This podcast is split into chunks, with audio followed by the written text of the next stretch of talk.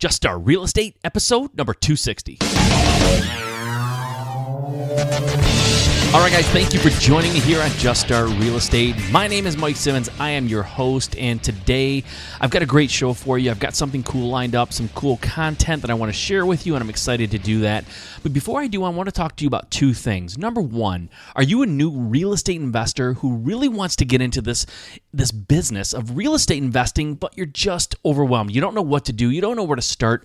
You need some guidance. You need to see some, you know, some some materials that can kind of walk you through it or give you the encouragement or answer the tough questions that you have about your specific business and your specific challenges. If that's the case and you really want some good uh, content that you can use to move forward and start this business and do it right and get all of your, your questions answered, and I mean all of them answered, then what you need to do is go to my website. On the front page on the far right hand side, there is a banner for the Fail Fast Flipping program. That's right fail fast flipping. Why is it called fail fast? Because we want you to get out there and get going, get started, just start your business. You're going to fail. You're going to have bumps and bruises. You're going to, you know, encounter challenges, but you want to get that out of the way so you can get on to making money and being successful. Everybody has bumps and bruises along the way in the beginning, but if you get out there and fail fast, then you can move forward and be successful. So go to my website on the front page on the right hand side. There's a little banner for the Fail Fast Flipping program.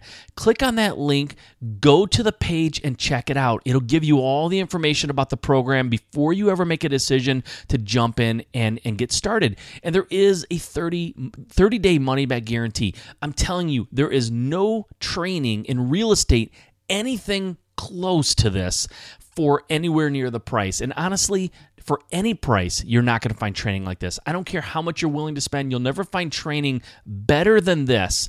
And the price is incredibly reasonable. So go check it out. I know you're going to love it, especially if you really want to get yourself going in the right direction and avoid a lot of the pitfalls along the way. Now, if you've been in the in the industry for a little while, if you're generating leads but not getting enough leads, I want to talk to you about a great lead lead capturing website and uh, the program that you use to create a great website and it's called Lead Propeller. Again, if you go to my website on the front page, on the right-hand side, you'll see a banner for for Lead Propeller. Lead Propeller is a online software that you can use to set up a fantastic lead generating website. Guys, I have one.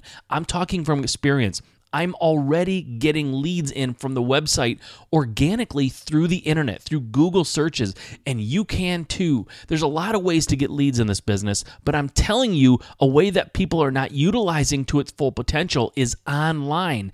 Everyone knows about realtors, everyone knows about direct mailing. Very few people understand how to harness the power of the internet to bring leads to your inbox every single day. I'm doing it. I love it. I've already gotten deals from it. I think you should check it out. So go to my website on the right hand side, click on the lead propeller banner, right? Go to juststartrealestate.com, the right hand side, lead propeller banner, click on it. Check it out. Again, you can read all about it before you make a decision. Make sure that you enter the promo code Just Start. If you decide to get a, a, a uh, lead propeller site and you'll get one month to try it for free. So you can start generating those leads before you ever pay a dime for it. I suggest you do it. Go check it out. You will be happy guys that you did. I love mine. Okay let's dive into the show all right, thank you for joining me here on Just Start Real Estate. I appreciate you being with me, and I'm excited to have my guest on today. It is someone that I work with. He's in my local market, he's a wholesaler in my local market, and I've done business with him. And I love talking to people that I've actually done business with because I know they're the real deal, and Steve is the real deal. Who I'm talking to today and who I'm introducing you to, and we're going to get into his business, is Steve Londeau, and he is a wholesaler here in Michigan and a successful one. This is this is a guy who you know I really I really look to when it comes to wholesaling, and I've talked about it on this podcast that I'm I'm starting to do some direct marketing and starting to do a little bit of wholesaling myself. I'm a newbie at it. Uh, admittedly, I'm a house flipper. That's where a lot of my experience comes. But Steve is a wholesaler, and he's a really good one. And like I said, we've we've done business together, so you know I, I know he's the real deal. I know him. I trust him. I like him, and I really think a lot of him and how he runs his business. And I asked him to come on the show show because I think it's going to be really valuable because I can talk about house flipping all day long, but I want to be able to bring people to you who are really good at some of these other aspects of real estate. And wholesaling is something that, that I, I really want to get better at myself. And I want to help you out if it's something you want to do. And uh, this is the guy to help us all. So, welcome to the show, Steve. I, I really appreciate you taking the time. I know you're extremely busy. I know firsthand because I have tried to get together with you before, and I know it's tough for you sometimes. You have a tough, you have a big, you know, a heavy schedule, and, uh, and you have a lot going on. So, thanks for being here, man. I appreciate it. Yeah, thanks, Mike. I appreciate having me on. Yeah, this is going to be cool because, like I said, I'm I'm doing you know I'm not a wholesaler and I, and I don't think that I ever will be that like a wholesaler necessarily. I don't think it'll overtake my house flipping, but I am dabbling a little bit. So I'm kind of a newbie and it's exciting for me to talk to someone who's who's doing it full time. Like that is what you are. You're a wholesaler. And, and I know you do a lot of things in, in, in real estate and you creative different ways of, of acquiring houses and things like that. But I think ultimately if we had to put you a label on you, at least from what I have seen or from the, the dealings that we've had, you're primarily a, a wholesaler. Would that be fair to say? Yeah, that's that's what I classify myself okay. as. I say I'm a I'm a full time wholesaler. There I'm a full time real estate investor, and I'm a full time wholesaler. Okay, awesome. So we, let's dig into it a little bit. But before we do that, let's let's take a step back. Let's go back uh, and, and, find out. And, and I want my listeners to understand what your background is. What led you to this point? What did you do prior to being a wholesaler? And how did you end up where you are now? Well, Mike, I started in real estate in 2006. I was I worked at a title insurance company for many years, since probably the mid 90s. And I started learning, I, I always wanted to be an investor. I always wanted to buy and flip houses and all that kind of stuff. I saw the uh, the old Carleton Sheets infomercials and things oh, like man, that. Like most yourself people. Yeah. and then um, I I met an investor at one of my title companies that I worked at in 06 who was doing uh, short sales. He was flipping short sales in Detroit. And so I was introduced to the business that way a little bit. And throughout the next few years, I did a, a few short sales here and there. Um, acquired a few houses using creative financing and things like that. and then 2009, um, the market melted down, and I focused entirely on short sales for the entire year. Okay. So all of 2009, 2010 was short sale, and most of 2011 was short sales, full time short sale flipping. Event essentially wholesaling short sales. Um. But we we used the MLS and we we did a lot of things that um, were sort of cutting edge at the time and ended up being uh, loopholes that got closed by the banks that didn't want us doing what we were doing. So we moved on to another niche and we moved on to buying some non-performing notes. And from there, I went into wholesaling sort of by accident. Um, I'd always kind of wanted to wholesale. I knew it was quick and easy. They always said it's not really easy, but um, exactly. it is quick money. It is it is very it is very simple. I'll say it that way. It's very simple, but it's not easy. Right. Um, so anyway, I've been full time wholesaling for about a year, just over a year. So okay, that's where I'm at now. Yeah, and, and when I when you first like kind of entered my radar, uh, it was when you were short selling houses when you had that business going, and we, we really didn't know each other. I mean, I knew who you were. We kind of ran in the same circles, but we didn't overlap a lot, and we didn't have an opportunity to meet. And part of it is is, is I, like my worst. Like God, I hate admitting this. I've admitted it on the show enough times that I there's no point in trying to be secretive about it. But I'm not like I'm not. I wish, uh, but I'm not like life of the party guy where I walk into a room and I just start working it, and before I leave, I know every single person in that room, and I have personal stories to tell about it. Like I'm not that guy. I wish I was because that real estate is is definitely about networking and getting to know people and increasing your network. That's one of like the things that I struggle with the most because I'm, it, despite the fact that I'm, I have a podcast and I talk to thousands of people every day it's it, uh, crowds of people not so good. One on one or a microphone in front of me a lot easier for me. So yeah. um, it's not something i'm great at. I probably could have and should have known you sooner than i did. Let's put it that way let's put it that way. Sure. if I was, yeah. if I was yeah, where i'm going. But because uh, we know too many of the same people. It's incredible that we didn't know each other sooner. But um, but yeah now we know each other and it's cool. We've done business like i said. And you know you mm-hmm. said something um, Um, you said something that was that was really good in in that you mentioned that real estate is not it's not hard. It, it's it's simple. It's just not easy. And i think i've said that a lot of times too is you know real estate investing it's really not something that's just for like the ultra super like intelligent business savvy. It's just there's a lot of work involved. There's a lot of uh, you know real estate investing is way, way more about persistence and and sticking to it than it is about like having some you know super elaborate you know complex plan for success. It's it's really not that. And and, and it's important that you know that people realize that. It, it's not hard. It's, it's it's easy to explain but the execution is where people fall flat a little bit because they they don't execute like they should. So yeah, exactly. All right. I don't know why I just went off that tangent. I really, when you say that, I, it, it, strikes a chord with me because I think people make more out of real estate investing than there really is to it. Uh, it you know, it's a lot less about the the the knowledge that you have to acquire before you start it than it is about the drive you need to be successful. Really. Right, and I run into that a lot with people, especially newer people, paralysis by analysis or yeah. paralysis of analysis they just they they are so worried about what they're going to do, they're not doing anything. Yeah. Oh, absolutely. This business is more about action than, than probably anything else, really. Okay, so you mentioned that you got into wholesaling kind of by accident, right? You went through, um, you work for a title company, and then you're doing short sales, and then you know you you got you know that kind of ended, and, and some of those avenues dried up a little bit. So how how did wholesaling start? What was your first like wholesale deal, and how did it come about? Well, um, the biggest thing was I needed deals. I needed cash. I needed money. I had this is what I do full time, and I've done that for years. Um, I had some personal things with our family and, and health that really needed me to step away from prior businesses and and focus on that. And then that took up a lot of our savings, all of our savings. Yeah. And so I'm at a point where I'm like, okay, I need money. I, I need it now, essentially. What's the fastest way to get a check? So I started looking at what's the fastest way I can make five grand, and it just led me to it kept leading me back to wholesaling. Okay. Um, I was doing other things as well, but I kept coming back to if I can just find a good deal, I can flip it and make a couple grand real quick. And that's what I did. I found a house in Detroit by accident. I was trying to find. I was talking about a house in Warren. The lady had two. I ended up being able to sell the Detroit one first I think I made twenty five hundred bucks on it. So it was a good good little first check, and so to speak. And um, it sort of opened my eyes to, a, to two things. Number one, I can wholesale houses, and number two, I can even do it in Detroit. And as short sale investor or a rehabber or anything or buy and hold, I, I I did not do anything in the city of Detroit. I was scared to death of the city. Right.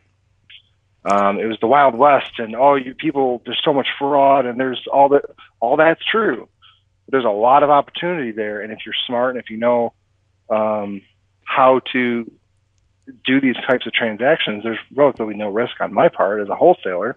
Um, but if you're buying good houses, there's not that much risk either. It's just like any other market. Yeah. You you factor it in, you mitigate it. Yeah, so. absolutely. So now, most people listening to this podcast are relatively new or brand new investors, right? So you said you got started out, you found a lady who had two houses, one of them Detroit, one of them was in Warren. And for people outside of Michigan, Warren is just a suburb uh, north of Detroit, and then you know north of the city of Detroit. So um, so how, the, the question is though, and for the for the new people, and and not you know this is where people get caught up, right? They go, okay, Steve's successful, and this is what he did, right? But how did you find this lady who had these houses? What what what did you what what process did led you to finding her? Like that's where I think people get stuck. It's like I don't know where to find a good deal. Where'd you find her? Yeah, that particular deal was a a service, um, a service called ZBuyer that I still sort of use to this day. The leads aren't the greatest, admittedly, but they're they're leads. They're not free. You have to pay depending on the county that you're in, and it varies depending on how big the county is. But there are people that have basically, if you have no way to find any leads, this is, is a good place to start for relatively cheap. Okay. A couple hundred bucks a month. Um, and you can get some leads. But you can also do that with direct mail. And I found her that way but I was also doing direct mail. Direct mail isn't instant though, and that wasn't instant either. But direct mail is by far the best way to get motivated sellers to call you. I mean, the, the best way to get motivated sellers, period, to find leads, to find deals that you're not fighting with or, or running into other investors. Right. uh, Exactly. for the most part. For the most part, right. but MLS deals, you got to compete with everybody in the world that wants that house. If there's more than one person that wants that house, you've got a bidding war. You've got a problem. You know, you're an investor. You want to buy low, not get into a bidding war with another investor who wants the same house. yeah, that is. So direct mail, Yep. yeah. So direct mail is the best way to attract sellers, attract motivated sellers. Yeah, and I will say direct mail isn't just for wholesalers, right? It's a great thing for house flippers or even buy and hold guys. I mean, it's just a great way to find deals. And like you said, and this was really revolutionary for me, is exactly what you said. You find someone, and it's like you found this little nugget of gold that no one else knows about. You're all alone, and you found it, and and you just Yep. need to, to to bring that deal home and to sign a contract. But you know, you're not fighting with a bunch of other people. It's like it's like your little you know your secret there in the industry. You found this this seller who's motivated. So that's awesome. Let's talk a little bit more about that because I want people who maybe want to be you know they're interested in being wholesalers let's give them a little bit more information. Now, you said you you know ZBuyer was one way, and then direct marketing is another way. Now, in direct marketing, you need to you need to buy a list, and then you need Mhm. to send out letters or postcards or something to that list. So, where where do you recommend, or wh- where where can some people go to find a list? Where do they find that? Well, there's there's tons of list brokers out there. I mean, basically, you can buy a list. Um, it depends on what list you want to target. If you know you want to target a probate list, you may have to build that list yourself. Uh, if you want to find a absentee owners list, there's multiple sources for that. One of them is called List Source. Mhm. That's probably the most popular one. Yep. Um, there's like Sales Genie, I think it's called. There's Melissa Data. There's Listability. I've used all of them. I've had decent success with all of them. Um, I happen I use Listability the most right now, but it's Okay. simply because uh, I had a discount. at, at the time I signed up for it, I got a discount and, and I kept the same pricing. So um, it was slightly cheaper than List Source, but it was um, just what I'm familiar with, you know. So And you're finding good deals on listability, I assume. So why you know why why why change something that's working? yeah, right? Exactly. Okay, so that's where you find the list. Now, wh- what are you looking for with the list? Who, who are you targeting, or who do you recommend that people target when they're starting out? What's a what's a good a good criteria? Well, what I what I look for, what I'm mailing to is absentee homeowners Okay, with equity. What that means is, so they've got more than one house. They have a house in an area that I'm looking for houses in. So I search that by zip codes, and it's not their primary residence. right. So what I found as a wholesaler, the best the best case scenario for me as a wholesaler generally is vacant houses. Because if it's vacant, I can show it to my buyers anytime. I can get my contractors in, investors in, anytime I want type of thing. If it's occupied with a tenant, that's great if I'm selling it as a turnkey investment and there's a proven rental uh, proven rental history, track record, so on with a lease, and I have a copy of the lease and all that kind of stuff. That's fine because I can sell that to a turnkey investor, someone that wants an ROI, return on their investment, and isn't too worried about getting in the house and doing an inspection as much as a flipper would be. Right. Um, uh, uh, so I like the absentee owners because there's I always know there's it's not the house they live in. I don't have to wait for them to move out, so on and so forth. Um, I, I've bought houses from from owner occupants, and I obviously I will. They're just a little bit more complicated because you have to set up showings as a wholesaler. You're not buying the house. You're you're finding an investor to flip it to right. and an investor that's going to buy the house wants to see it before they buy it, understandably. So you have to set those appointments up to show the house, and if they're if they're vacant, obviously it's ideal. Um, seller occupied sometimes makes it a little bit more harder. So, but I also target absentee owners for a couple of other reasons, besides the fact that I, I want a vacant house or one that's, you know, it's not their primary house. Um, a lot of times I can find someone that has more than one house. So I've had someone call and they've got four, five, six houses, Sure. and that just leads me. That's five, six more leads than I had. You know what I mean? So that's another another reason for the out of area owners. And the other one is retiring landlords. These are some of my favorites, depending on how depending on the area they're in, how well they maintain their houses, how realistic they are.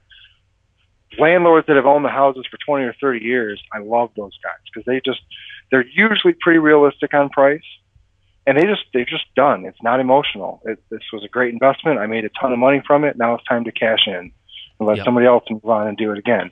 And so those are some of the best leads that I find in that same, you know, but they all fall under the same umbrella of absentee owner. Right. Now, before we get too far, I guess I don't want to make any any major assumptions. I've talked about wholesaling quite a bit on this show in one way or another, but just so people are aware, you know, if you haven't heard or if you don't know, you just legitimately don't know, and this is part of the reason why I do this website or I'm sorry, this this podcast and have my website is because I don't want the person who's so new that they just don't understand some of the basics to feel alienated or uncomfortable. So let's just talk about for a minute. I'll just I'll do it, and you can just confirm if I'm right or not what wholesaling is. So if you're not familiar with what wholesaling is, wholesaling is basically someone like Steve who goes out, buys a list, markets to the list, or uh, some other way, but in, in some way they get a lead in, right? They, they find a person, a seller who has a property that they want to sell, who's motivated.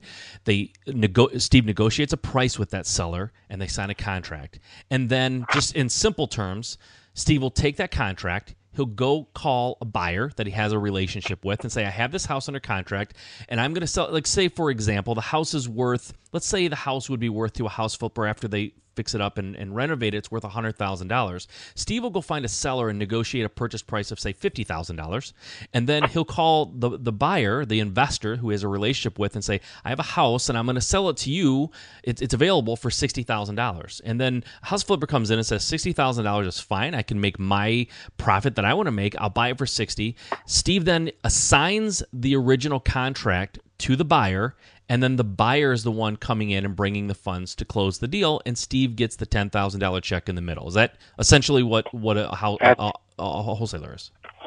That's absolutely exactly how I, I would have explained it and described it as well. So Awesome. yeah, that's Okay, it. I'm right. That's That's good. That's good.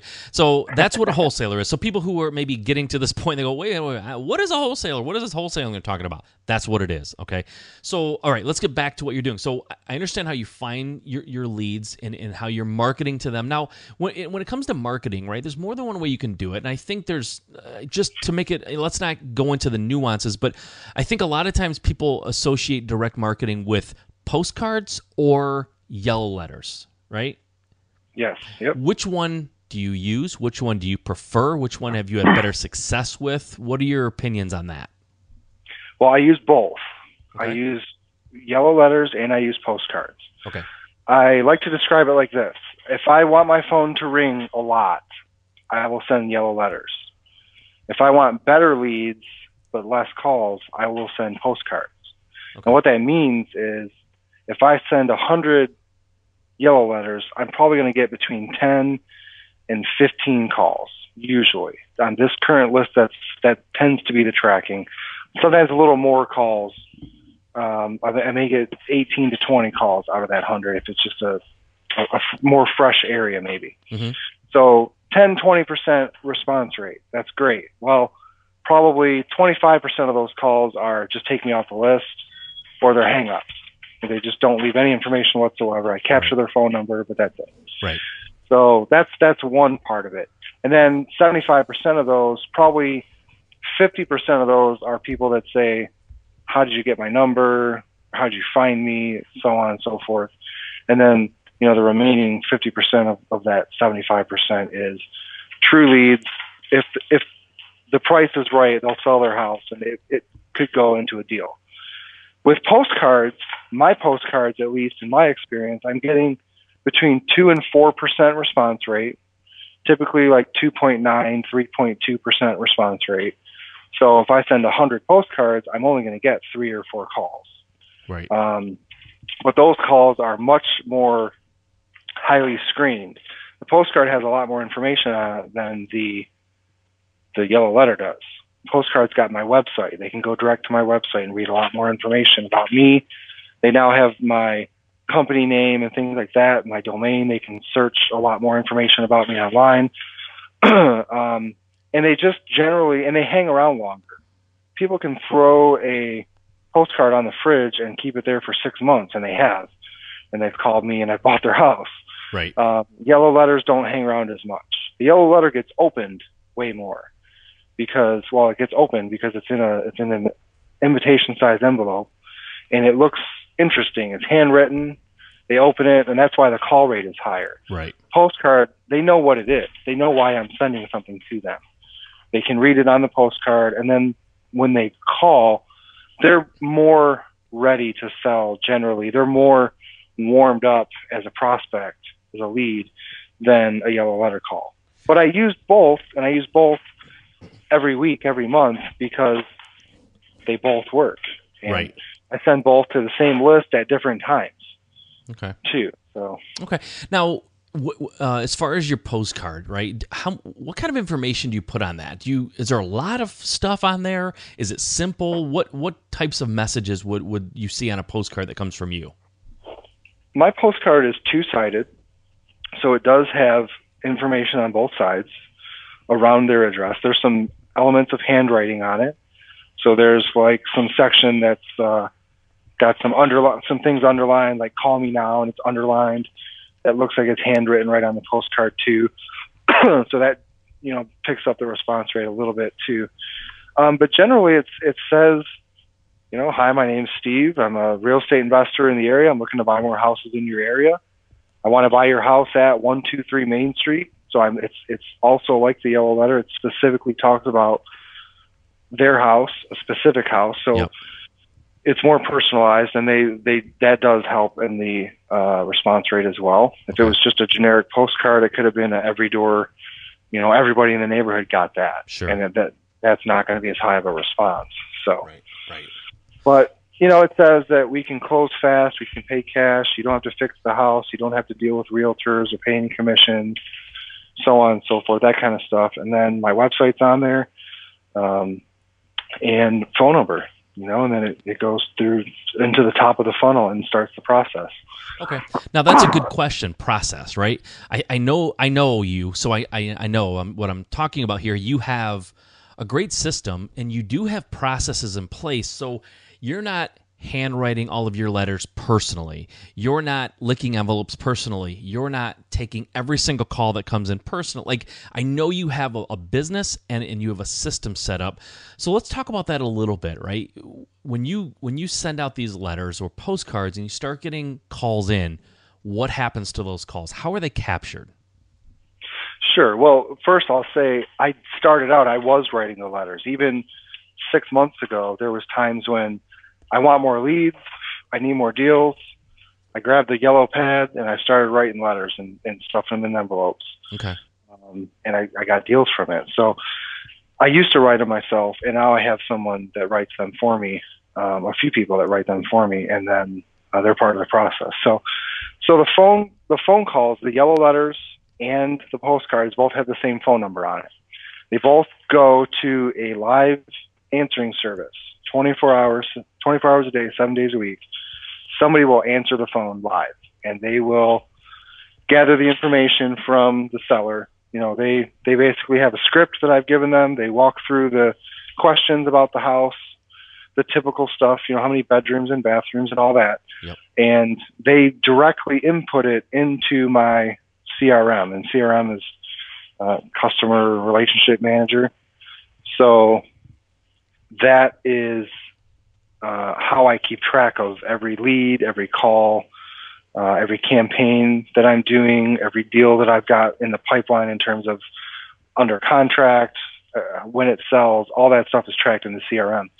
So that all starts with my answering service directly inputting their the seller's information into the CRM. Okay. Once that happens, oh, go ahead. No, I was gonna say. look, I, I just want. I know. I know what people are thinking. What is the answering service? Who do I use? Who do I? Who do I go to? Who do you use to answer your calls? Oh yeah, I right now I use PatLive. Okay, good. and PatLive.com. it's probably the biggest.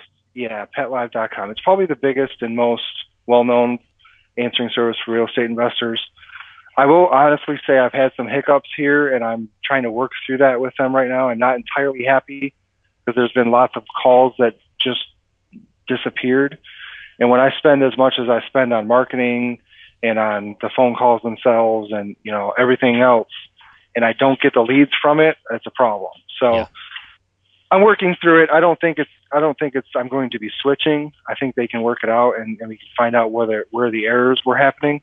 But they've already taken some steps to correct that for me. So every time I get a call, I get an email with a MP3 um, attachment with the recording of that actual call. Okay. Even if it's a hang up, I hear the hang up, so I can hear them all myself. And so when I need to, I can go back and listen to those and stuff like that. So, Perfect. but yeah, PatLive is who is who I'm currently using, and they've been. I will say this too, that was the single best decision that I had made to that point was switching to something like that, because all these calls used to go to my cell phone. Yeah.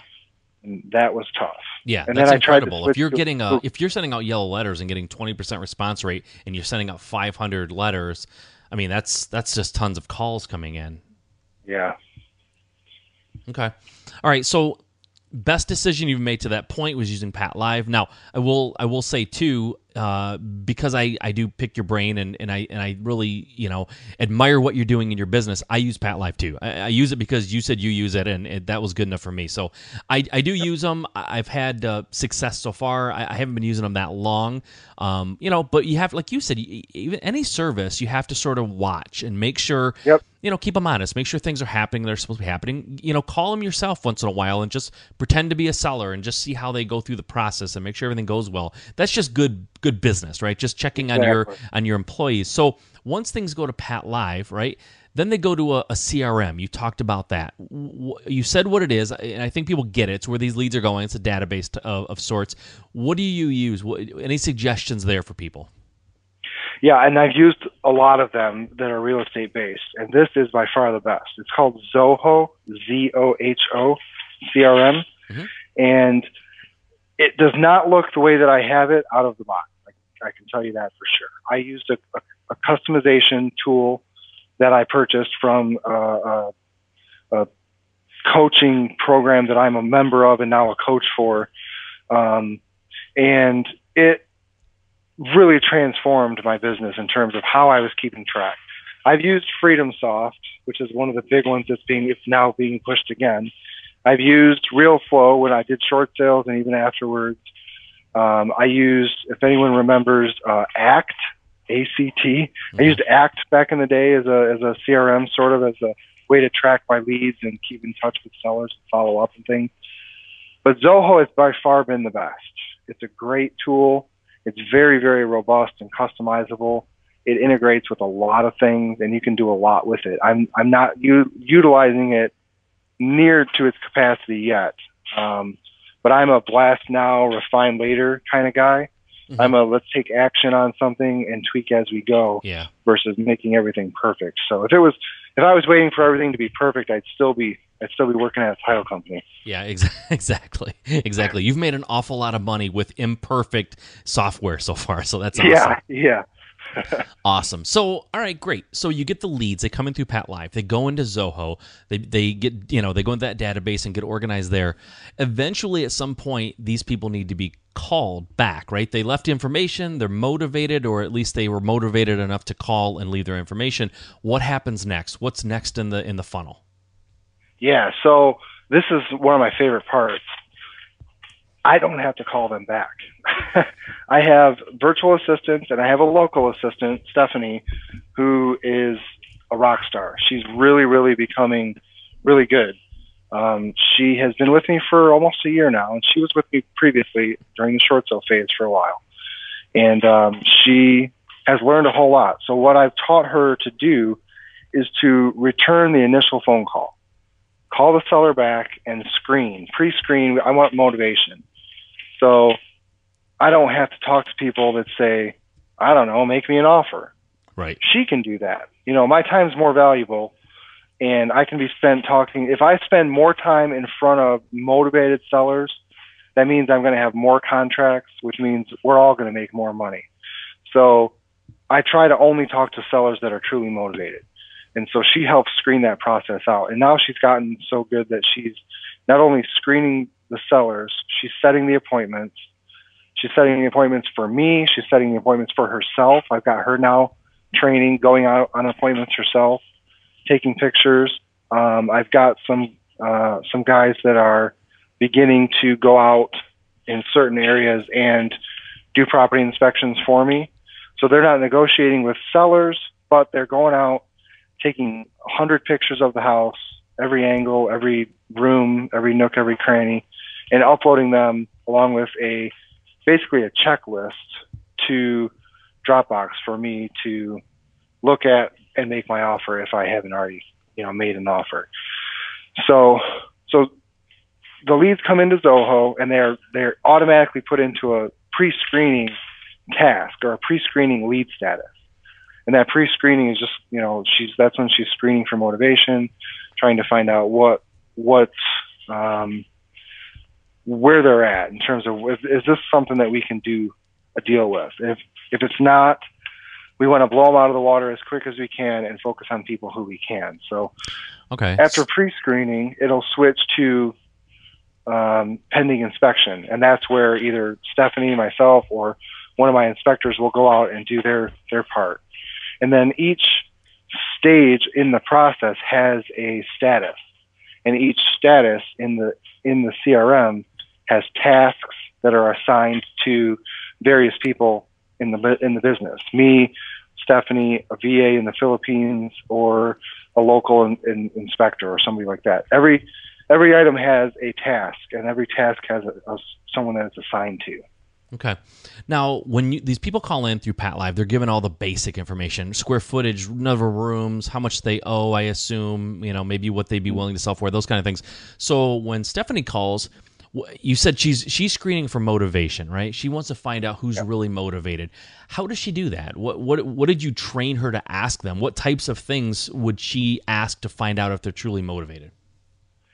Well, the first thing I taught her was a three-step sales process. Call them by name, always agree, and ask questions. Okay. So when you're talking to that prospect or that that seller, you always say their name. I prefer to use their first name if possible. If they're elderly or they're a little bit older, I may call them Mr. or Mrs. Um, but generally, I just try to try to call them Jim. Hey, Jim, how you doing today? You know, right. and I try to get them talking about their house, about their pro- the problem. Why do they want to sell? I want to know why they want to sell, but I don't always want to just come right out and say, why do you want to sell? So I I sort of try to make them tell me that story, the real story of why they want to sell the house. And right. so I taught her some of those keywords and, and key ways of, of asking things and, and turning it back around to get what you want. So you're, you're dealing with a seller who maybe says, yeah, I don't know, you, you sent me the letter. You, you tell me, what do you want to offer me? You know, Mike, I understand that. We, we mail letters to a lot of sellers let me ask you this. If I could pay you all cash and close whenever you want, what's the least that you would consider? And the way that I phrase that is very specific in a, in a couple of ways. I call them by name. I, I agreed or understood that what their concern was, and then I asked them the question. And the way I asked them the question, I didn't ask them to commit to anything. I just asked them to consider it. Well, what's the least that you would consider? What's the least that you would think about? Right you know, and and then they will usually answer, well, I don't know. They know. They always know. Yeah. They always know what that number is. They don't want to tell you because they don't want to be wrong. They don't want to be too low, or they they may think they're, they're they want to be too high. So, right. but questions like that get that information out of them. But then even more so is the why do they want to sell? Do they just want to retire? Okay, well, what are you going to do with the money when you retire? Because then I can use that motivation as a negotiating tool later on, or I use it to get the deal. So they want to sell because they want to move and be closer to their grandkids in Florida. Okay, great. So every time I talk about them wanting to sell their house, I'm going to say something like, so when I buy your house, so it's not if, it's a, a when I buy your house, when we get this wrapped up, you can go and be closer to your grandkids. Right. So I can't wait to get this wrapped up, Mike, so that you can go and be closer to your grandkids. Isn't that going to be great? Yes, it is. And so it's a lot of that kind of thing. And it takes time. It takes a lot of time to really learn that. But again, she just started calling people back and she set me on appointments where people were not motivated. It just happens. I've set appointments myself where the seller was not truly motivated. Now, what is it? Now, what does a non what does a non motivated seller sound like on the phone? What what would tip you off now with the experience you have, where you'd go not motivated, not going to go out there, not going to waste my time? Yeah. Well, Zillow says no. Actually, I'm just kidding. They all say that. yeah. It's it, it's usually, um, well, I'm not going to just give it away. That's one. That's usually a, an indicator. Not always, because there's sometimes where that's a defense mechanism. But generally, it's the the uncooperative ones, the ones that don't want to tell you about. Well, why do you want to know that? Right. How many bedrooms the house has? Because I'm interested in buying it. I'd like to know if it's a two or a three bedroom. You know, well, how much is it rented for? That's none of your business. Oh, okay. Do you want to sell the house? Maybe. Okay, yeah. that's not a motivated seller. Right, so, right. but you can still work through them on the phone to where I'd rather invest five minutes on the phone with them now and find out and ask all the questions and try to get to where I need to be before I say, oh, this is a deal. It's free and clear. I'm going to go out there and see the house and then make an offer because eh, that's wasting way, way, way more time. I used to do that. If there was equity, I would go to the appointment. I would just do whatever I could to set an appointment. If it was owned free and clear and they had the ability to sell it at whatever price they wanted, that was my goal was to get out there and get in front of them. And it just turned into I got good deals that way, but it just turned into way too much time being wasted because I was spending too much time with non-motivated sellers. Now, I've heard some in, uh, wholesalers if they get somebody on the phone and maybe they're not super motivated or you know their price is a little higher than what you could ultimately pay, and it's not worth going out and seeing them and wasting you know that kind of time. I've heard some wholesalers say that they'll always send them an offer anyway. Do you do that, or do you just sort of blow them out the door, or do you put them in some sort of a, a bucket that says contact this person later? Maybe they're more motivated. How do you handle that? Yeah, generally, my my best practice would be that everybody gets an offer. The problem is, it, it, it doesn't always work that way. I don't always do that. Uh, that's what I would like to do, though, is where everybody I talk to, everybody that calls in, and they don't say take me off your list. Everybody that calls in gets an actual written offer in email or in the mail, and that's what because I think some of those would come back later. Now, the ones that aren't truly motivated stay in my CRM and they if if I can get their email address, they get put into an auto responder. And every 30 days for six months, they will get an email that says, "Hey, if you're still interested in selling, I'm still interested in buying.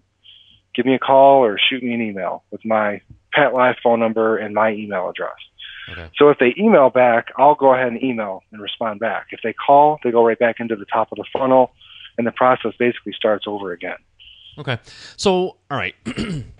I like this. We've gotten now to the point where we understand where to find a list. We understand how and why, you know, you, you mail to someone and what mechanisms you use and what kind of response rate you can reasonably expect. We found out when the calls come in, how they're screened, how they're how the information's saved and what happens to that that information who calls back and and the types of things they're asking and then you go out on appointments with with motivated sellers hopefully who have you mm-hmm. know who have houses that they, that they, they're interested in selling and they have you know there's like a deal there now you're creating rapport. We talked about that a little bit, getting to know them, finding out what their triggers are, why do they want to sell? What is what's the, you know, usually there's some emotion attached to why people want to sell. Like you said they want to go be closer to their grandkids or, you know, the the this house that they have, they're absentee owner, it's just too much work, you know, whatever the case may be. So we've gotten that far. Now, you sign the contract. Let's let's let's fast forward a little bit to that, right? You come to an agreement, you sign a contract, right? Mm-hmm. What we yep. talked about when we explained wholesaling was now you're gonna.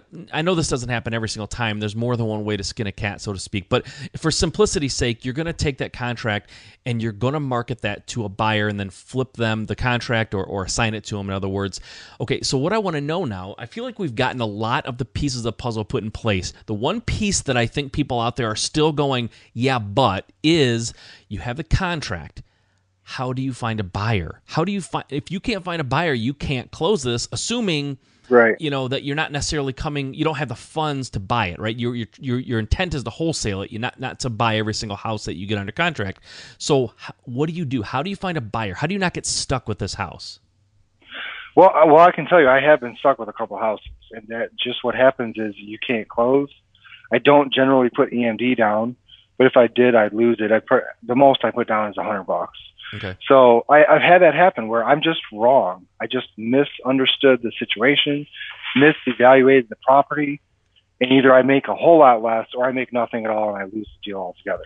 Now that that doesn't happen very often. I mean, out of the 50 deals I've done in the last year or so, there's probably three or four that it's happened with. So it's less than 10%.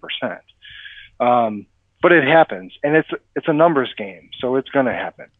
But that aside, the best practice that I found really, if you have a deal, you'll find a buyer. If it's really a deal, if it's a good deal, there's you can get a buyer. You will get a buyer.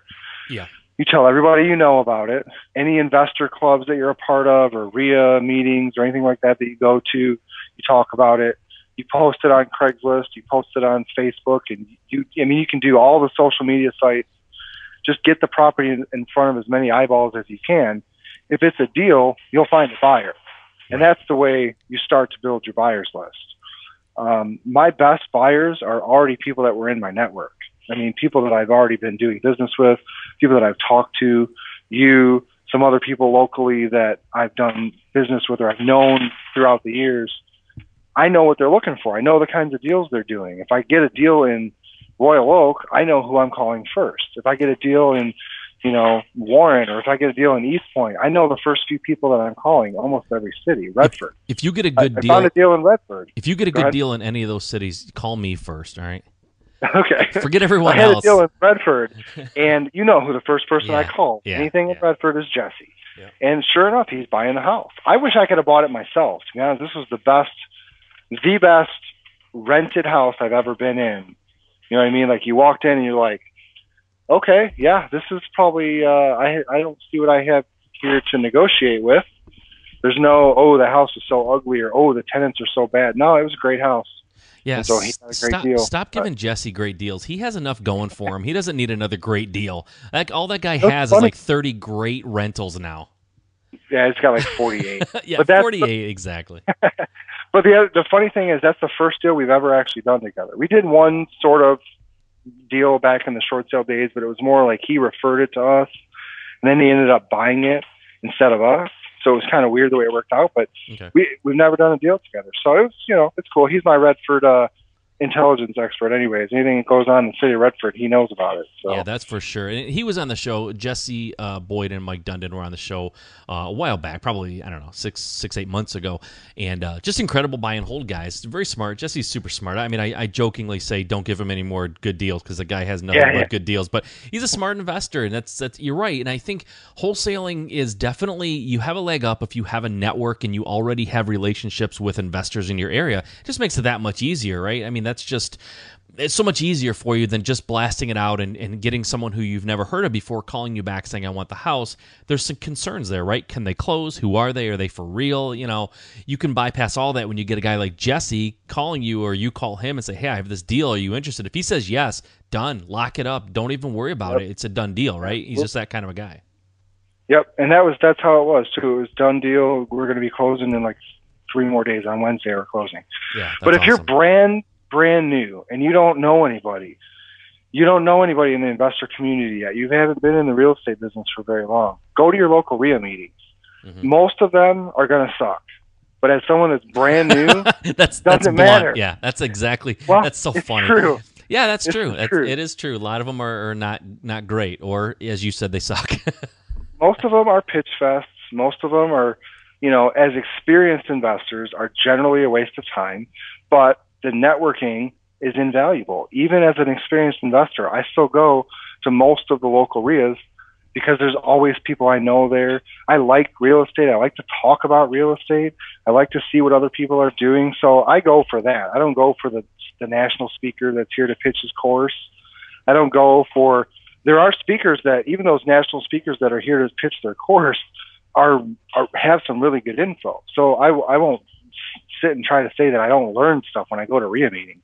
But really, the value in it, in my opinion, is what they were made for in the first place, and that's networking with other like-minded people, other real estate investors. right. So what you do is you go to that meeting and you look and see who is sitting in the back or who's kind of hanging out in the hallway chatting. Introduce yourself. Tell them you're a wholesaler. You're new. And you want to know what kind of properties they want to buy so that you can find them so that you can find them good properties and not waste their time. Things like that. You can offer to take them yeah. to lunch. You can offer to the, the usual stuff that you get sort of advised to do. That's really what you want to do if you're brand new and you don't know anybody. But even then, let's say you're an introvert, you don't want to talk to people. Craigslist, Facebook. There's a website called Postlets and uh, VFlyer and, and sites like that where you can blast them out to hundreds of other sites. You can syndicate your properties out to hundreds of properties, hundreds of websites. And it, if it's a deal, you'll find a buyer. Yeah. You're going to have to post multiple Craigslist ads. You're going to have to post it every couple of days. Make sure you have good pictures. You know, make make it attractive. But if it's a deal, it will sell. Yeah. People don't care that you're new. If you got a real deal, and I say that, I mean, it's not a deal that you think is a deal or you you kind of shoehorned it into a deal, which even experienced investors fall into that trap. They want that deal so bad, they shoehorn it into something it's not. Yep. You like, well, you and I almost did it together. The house in Warren we were trying to rehab. and We just kept, well, maybe if we did, no, it's not a deal. We should have what we know. Just yep. walk away. Yeah. You know, and that's what we ended up doing ultimately because we yep. we realized what are we doing here? So, yeah. but if you know nothing, talk to people, talk to investors, and and like I said, low ball. If you're really concerned if this is a deal or not, go go low. If you're not sure, one thing that I do with people, and I don't really advertise it very much, is I will do joint ventures with people. Um, depending on how much work I have to do, it could be 50 50, it could be 75 25, you know, in my favor. But if you're brand new and you just want to get a deal closed and know that it works, that's something that you can do too is find someone local in your market that'll help you and that you can, you know, if you work your butt off, if you prove to me that you're hungry and you're going to work hard, I'll have. Yep. Because I'm busy, but I'll help you, and lots of people will help you. It's when you just want to hand someone a lead, a name and a phone number, and say, "Hey, this is a vacant house." That's where you're not going to get taken very seriously, or that's where I'm not going to go. You know what? I don't have time for that. But someone that's experienced and and and knows the market, um, that's a little bit different. Like someone that is actively marketing, and this, you know what, this isn't in my area. You want to you want to take this lead and work it and see if we can pull anything out of it? That's cool. I do that too. But brand new people, you should be looking for someone that you can. You, basically, the best way to describe this, someone said, Jeremy said this to me one day: add value.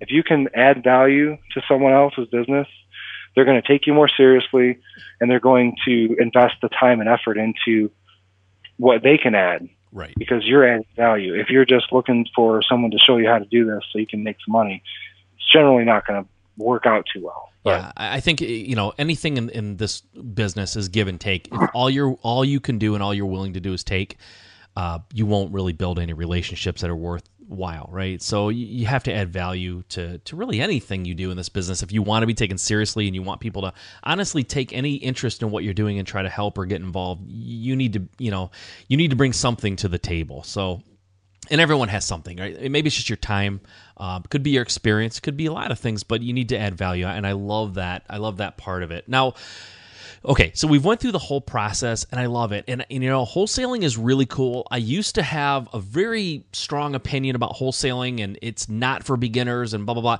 And I still think there's some challenges with beginners, right? If you don't know anything about rehab, if you don't have any contacts, if you don't like you have to have something. And I think sometimes, you know, real estate people can make it sound like, oh, it's like no experience, no credit, no money, no contacts, no time.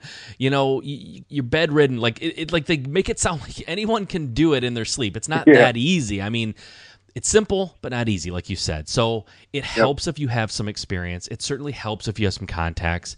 Um, but you don't need a lot, right? You can get started in this relatively simply, but you you have to be willing to understand there's going to be some work to it. And i think that that's been made clear and i think that the way you're doing it is so smart and that's why you know my little fledgling you know wholesaling arm of my business that's why i, I sort of set it up to emulate what you're doing because i, I liked what you're doing and, I, and i've worked with you and i understand what you're what you're about and i and i'm you know I, I, i'm impressed with what you have gotten done in a relatively short amount of time in wholesaling. So that's exactly why i wanted you on and you know we've went way longer than i told you we would go and i know you're incredibly busy but i do i do really appreciate you came on and explain your business a little bit. If people want to get a hold of you, you know, if people want to do deals with you, if people are listening and they want and they're house flippers, they're in Michigan, they want to they want to buy houses from you or whatever the case may be, maybe they're outside of Michigan or whatever. If they want to get a hold of you, what's the best way to uh, to get a hold of you and, and get get in contact? Probably the best ways to connect with me are either on Facebook, and it's Steve Londeau, S L O N D E A U is how you spell my last name. And uh, email. You know, you can hit probably uh, my first initial last name, S L O N D E A U, at gmail.com. So find me on Facebook or uh, Twitter, Steve Londeau. I'm not on Twitter a whole lot, but Facebook and, and email uh, I see every day. Excuse me. And um, that's probably the best place to introduce yourself to me. And um, and see if I can help you with something. Okay, cool. I, I appreciate that, and and hopefully people will uh, do that because, you know, I, I interviewed someone earlier today. Actually, hasn't aired yet, but let me see. By the time this airs, it will have aired. Okay, so anyways, it's kind of weird. I'm talking about something that hasn't happened yet, but it will have happened when this comes out. Anyways, I interviewed someone, and, and uh, one of the things that we talked about was I said, you know, it's unfortunate, but I think one of the hardest things to find as like a house flipper or a buy and hold guy, which I'm not, I wouldn't classify myself as a buy and hold guy. I'm a house flipper, but one of the biggest challenges is finding a wholesaler that's like like legitimate. Like they really have deals. They're not like daisy yeah. chaining things. They're not trying to like flip you know they're not trying to wholesale deals that they have no interest in or no you know they don't have any, any contract.